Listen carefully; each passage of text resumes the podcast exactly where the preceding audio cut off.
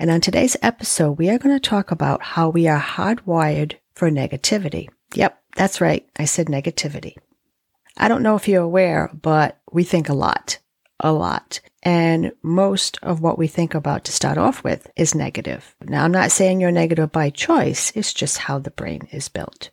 So, we're going to talk about the brain and we're going to talk about something called negative bias and how we can stop it from mucking up our life. So, let's get started, okay? Welcome to Mindful Hypnosis Podcast. It is time to change your mind. Learn all about how to create new helpful habits and mindset changes with integrative hypnosis. Plus, with a sprinkle of mindfulness throughout your day, you can easily shift into a calmer state of mind. I am Cheryl, your hypnotist and podcast host, and I welcome you to a better way of living your life, one minute at a time.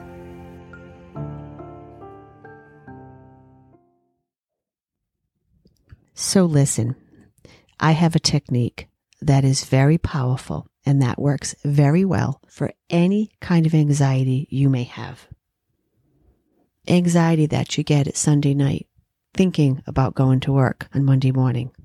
The anxiety you get just because it's the holiday season, or perhaps you're just so excited to hang out with your in laws and you're starting to feel a little bit of that anxiety creep in give this technique a try. It takes less than two minutes and it is very powerful.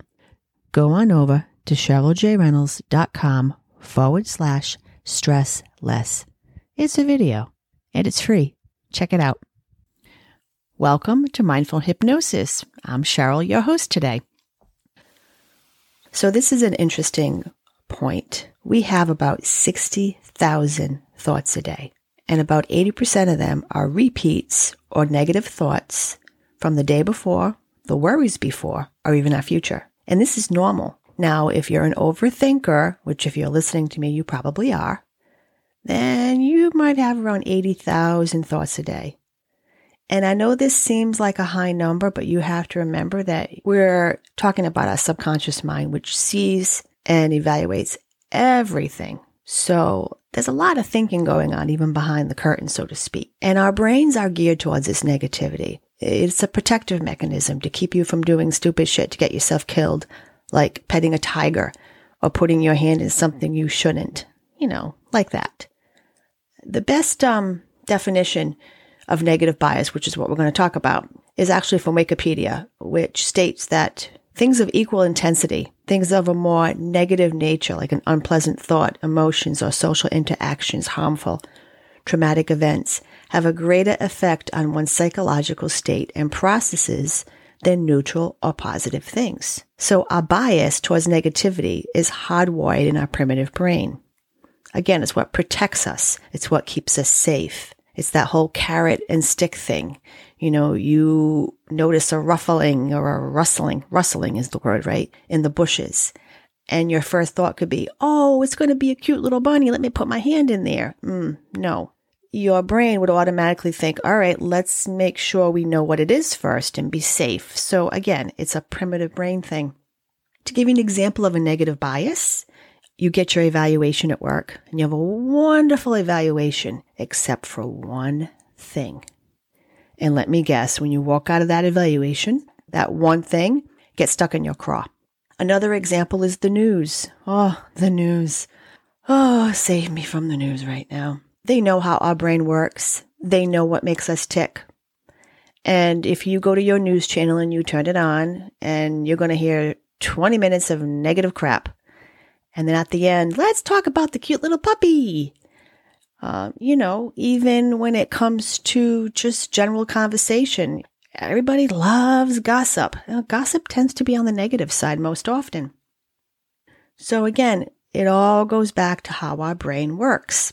And there's a really nice book that um, is called Hardwired for Happiness by Rick Hanson. He's a PhD, and he works mostly with neuroplasticity.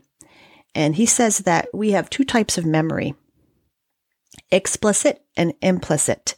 Now, explicit memory has all of your personal connections or collections in it from when you were a child to now, and they tend to be positive. Now, your implicit, in, implicit memory is what's called procedural knowledge. And this helps you do things like riding a bike or navigating in a difficult conversation. These particular memories tend to be negative based.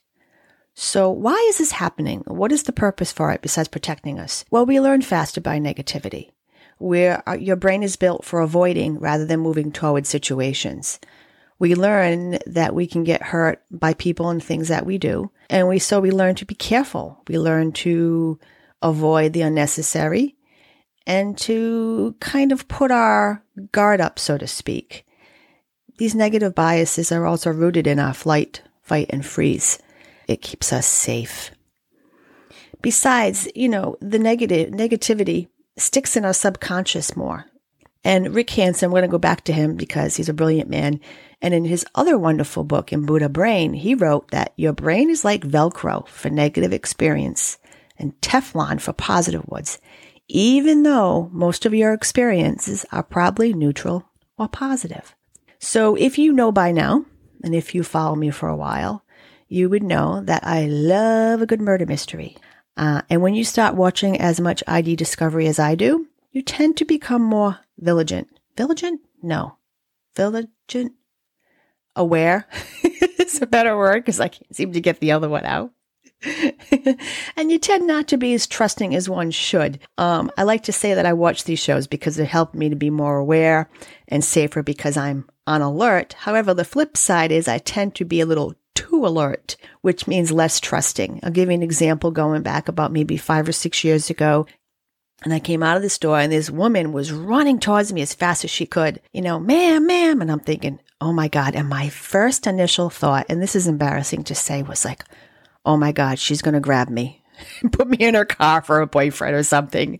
And she just ran up to me and asked me for a lighter, which I didn't have. But I got in my car and I thought, wow, that's not normal to have that kind of thought for the first initial reaction. But she startled me. I don't know. Anyway, kind of a sad tale to tell, but that's negative bias. That's not trusting. And you know, you also have to remember too, for me anyway, my dad was a police officer.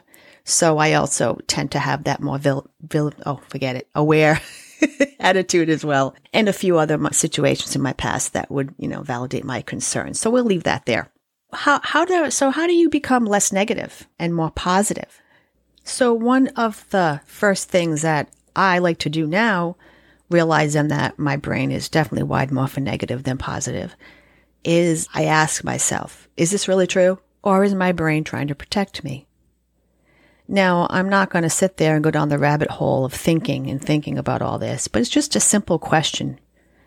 Am I using my negative biased brain to evaluate the situation? And you have to base it on your own judgment. And time will tell, of course. Asking if it is true just gives you an ability to look at it from a different perspective. So another way is just to appreciate your negative bias brain and thank it for caring for you. And then in certain situations, you can tell it to back off that you got this.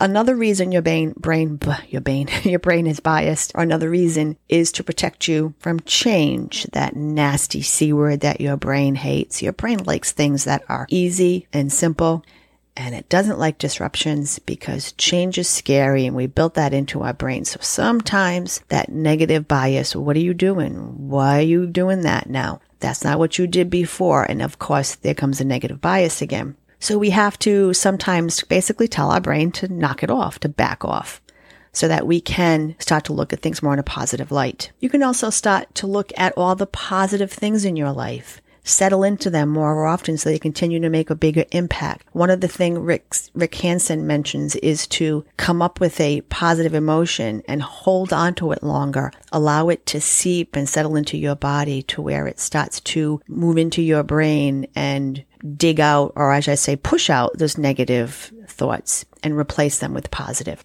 You can start to do this by just noticing more of the positive things in your life. Another thing that you can do is to trust your intuition. Start to use it more often. The mind may judge, but the heart knows. And when you can start to use your intuition as opposed to your thinking brain, you tend to be spot on because our intuition doesn't lie to us. It comes from a place where there is non judgment. So it knows. And the more you utilize that, the better you'll become at understanding experiences, especially the ones that may seem negative. So, in saying all that, negative bias is going to be there.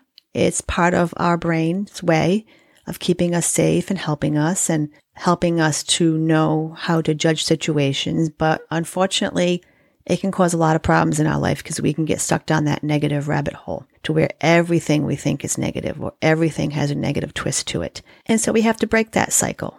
And there are certain ways to do it. And as I discussed before, give those a try and let me know how you do. And if you notice that you are really, really negative, give yourself some grace, give yourself a little hug, and realize that it's not your entire fault and that you can make brain changes that are positive for you. Okay, that is all for now. Take a deep breath in and exhale. Thank you for listening to the end of this podcast. Go on over to the show notes at CherylJReynolds.com for more information and valuable resources. While you're there, sign up for the newsletter so you never miss an episode. And if you want to find the link to work with me one on one, you can find it there. Remember, you have a powerful mind and it can be changed to support the life you want to live. In the meantime, enjoy your day one minute at a time.